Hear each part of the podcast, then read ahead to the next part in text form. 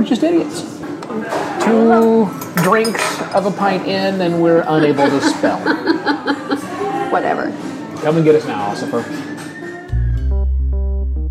This is Shivo Studios. Shivo Studios on tour. The Audio Expeditions. I am Evo Terra. I'm Sheila D. We've left home, so you don't have to. We're still in Knutsford, a small town outside of Manchester that, strangely enough, has a McLaren, Rolls-Royce, Bentley, and Land Rover dealership. Crazy. This last week took us to several different cities in northwestern England. In Chester, we drank and ate at the brewery tap. They have a decent beer selection. Perhaps one day we'll develop a better appreciation for this real ale stuff.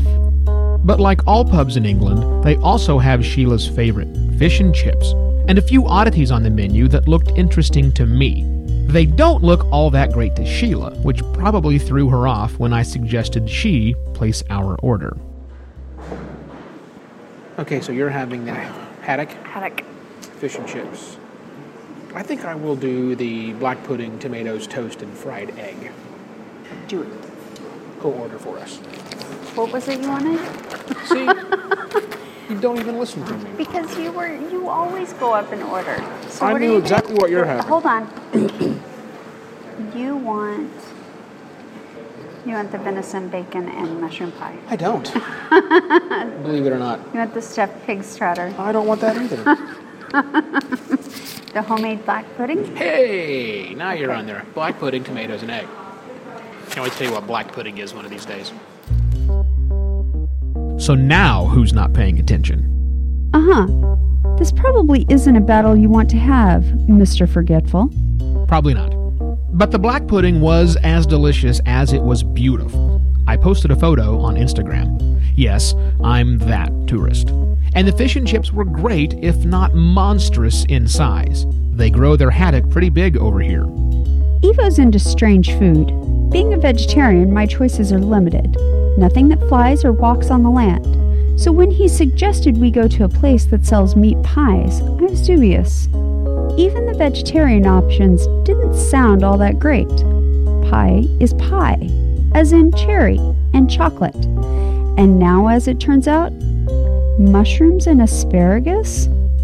Oh, and then mash and peas came up too. And can we order some pies? Yeah, sure. Yeah, so she's going to have the wild mushroom and asparagus, and I believe I'm going to have that matador pie.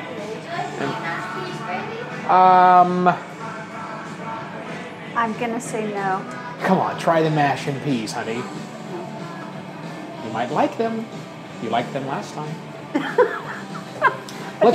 Let's do a side of mash and a side of the gravy. Yeah. Would you like the mash separate? Yeah, let's keep them separate. We want to do it that way. Yeah. Yes. All right. Are we good? All right. Sure. Yeah. Thank you. The establishment we visited was called Pie. That's P-I, not P-I-E. I was a little disappointed that they didn't have geometry references in the building, but such is life. What they did have was an excellent beer selection, fantastic pies, and lovely vegetarian gravy that Sheila totally missed out on. This is really good. Yeah, I'm pretty happy. I'm kind of glad the other place was closed. I love you. I'm taking some of these and putting some gravy on them. Okay. Because it's the only way to do it. It's the right way. I don't think there's a right way. There is a right way and there's a wrong way, and the right way includes gravy. You can keep the gravy, as I know I'm not a fan. What I am a fan of, however, is Thai food, and since we're going to be spending 3 months in Thailand not long from now, we needed to visit the consulate to sort out our visas. Not being super experienced in dealing with consulates, as in we've never visited one, we weren't sure what to expect. Would we have to convince the Thai ambassador we're worthy of staying in their country that long? Well, no, we wouldn't. The process was quite easy, thanks to the extremely helpful visa officer David Hughes from the Royal Thai Consulate. And if that name doesn't sound like a Thai name to you... So your best option would be to have a double entry tourist. Now, that does mean that you go in on your first entry, you get 60 days. Mm-hmm. At some point during that 60 days, you have to physically leave Thailand. Mm-hmm. I.e. fly out, go across land and get out of Thailand that way, across the border, or go by boat and do it that way. Okay. Right? It doesn't matter which way you do it. Mm-hmm. How long do you have to stay? Right. In most cases, you can just go and do what they call the border run, the border hop. They have all these names. Yeah. Literally, in most cases, you can go out, cross the border, turn, get stamped in, stamped out, back in again. Back in, all right. Yeah, in most cases. I think there was only one that you couldn't do it, you had to stay 24 hours. Okay. With the option of two, you've got the option at any time during that first 60 days to leave, right? So you can leave after 20 days if you want to, you can leave after 50 days, you can leave on the 60th day. Okay. But you must leave, because when you've been stamped in for 60 days, if you go over that, you go into overstay. Right. Which you do get charged at, and your passports are marked, and it's not looked on very highly. So, consequently, that's the option of your first entry. You've gone out then, doing what you're going to do outside, you come back in on your second entry. That's the second entry, got it. Gives you another 60 days. Oh, all right, so excellent.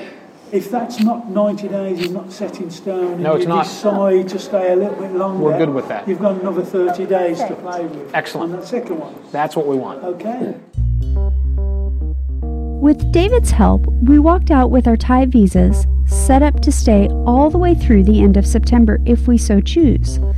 Nothing like a visit to Southeast Asia in the middle of the rainy season. Still, it'll be warm, and we're ready for that. Monday, the 16th of March, marks the 3-month anniversary of the Shivo Studios World Tour. 6 countries visited, over 10,000 kilometers traveled, 2 hours and 15 minutes of produced audio for you to enjoy, and some 40 hours of raw audio slogged through to find those 2 hours of content. The good news is that we've experienced over 90 brand new beers since we've been out of the country. We've dined at over 50 pubs and restaurants and met countless new friends. Evo and I are loving this adventure, and we're thrilled that you've decided to tag along. But there's a little uncertainty about the scale and relevance of this project. I'll explain in the next clip, but it's a little noisy. But this is really important to us, so we hope you'll struggle through the muddy audio. So we're just trying to be proactive and make sure we're producing a good product. But I'm also thinking about the posts we've made that have had the most interaction. Explain to me the pattern of you talking about hair and me talking about death and dying that gets the most interaction. Personal. It's personal. It's personal. That's the common thread that they have there. But I just struggle wondering, when people don't know us, would they give a shit about this? Should we be putting out a top 10 things to do in Knutsford? Should we be reviewing restaurants that we go to? I don't want to do that. I don't mind doing that for the guide we're putting out on the blog. That's perfectly fine. I think that works with what we're doing right now. I don't want to be a travel reviewer nonstop. That's not what we started out to do. Right. We're experiencing things as locals. I don't know. 10 episodes in and having an existential crisis already. That seems a little ridiculous. I'll talk you down from the ledge, babe. So that there's no confusion, we're not stopping, nor are we changing the format anytime soon. But we do think about what we're doing and how it fits in with the larger ecosystem of content. This show, and even our website, doesn't quite fit the mold. No problem for either of us, as we like being different. But it does make it difficult to answer the question of, so what do you do? That continues to come up. Calling ourselves travel bloggers sure doesn't seem to fit, and house sitters is an immediate conversation killer. So what are we? That's a question I've struggled with forever. I'm growing attached to the term opportunistic travelers. That sounds like a conversation starter. And this doesn't sound like a happy note to end the show on. So we'll play you a little bit of Adam Armstrong's music. He's a local musician we met on Thursday night in the middle of our kidnapping. As in, we were kidnapped by the locals and forced to drink a lot of beer. Friday was rough. But thanks for a great time to both Matthews, Nikki, and Sally for dragging us along, and also to the musicians David, Chris, and Joe, and the others for solid entertainment, especially to Joe for buying Evo's guitar. And no, I'm not selling mine. We'll let Adam finish out the show, so I need to do the business real quick. Bed music is On the Ground by Kevin MacLeod. The music you're about to hear was written and performed by Adam Armstrong. Find him on Facebook at Adam Armstrong Music. Everything else is owned by us and is made available to you under a Creative Commons Attribution Non-Commercial No Derivative License. Shivo.wtf for more details. I'll shut up now and let Adam roll us out with Do What It Takes, live from the Lord Eldon. Cheers from Knutsford. I'll do what it takes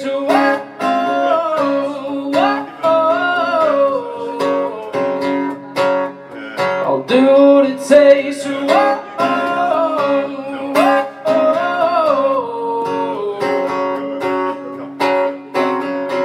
10 months have passed and still these feelings building stronger, and I cannot believe this perfect woman has the time for me. I just can't explain the way it feels to hold her body to mine, but I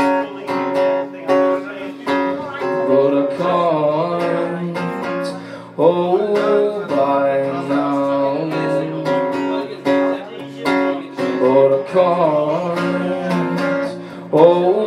by now. Oh, I wish that I could let her know. No matter what she says, I can't let go. I'll do what it takes to know she feels the same. She knows that I can never tell no lies. When she's looking at me, I'll do what it takes to know that she feels the same. I'll do what it takes. I'll do what it takes. I'll do what it takes. Whoa. Oh, I wish I could love. No matter what she says, I can't go. I'll do what it takes to know that she feels the same. She knows that I can never tell.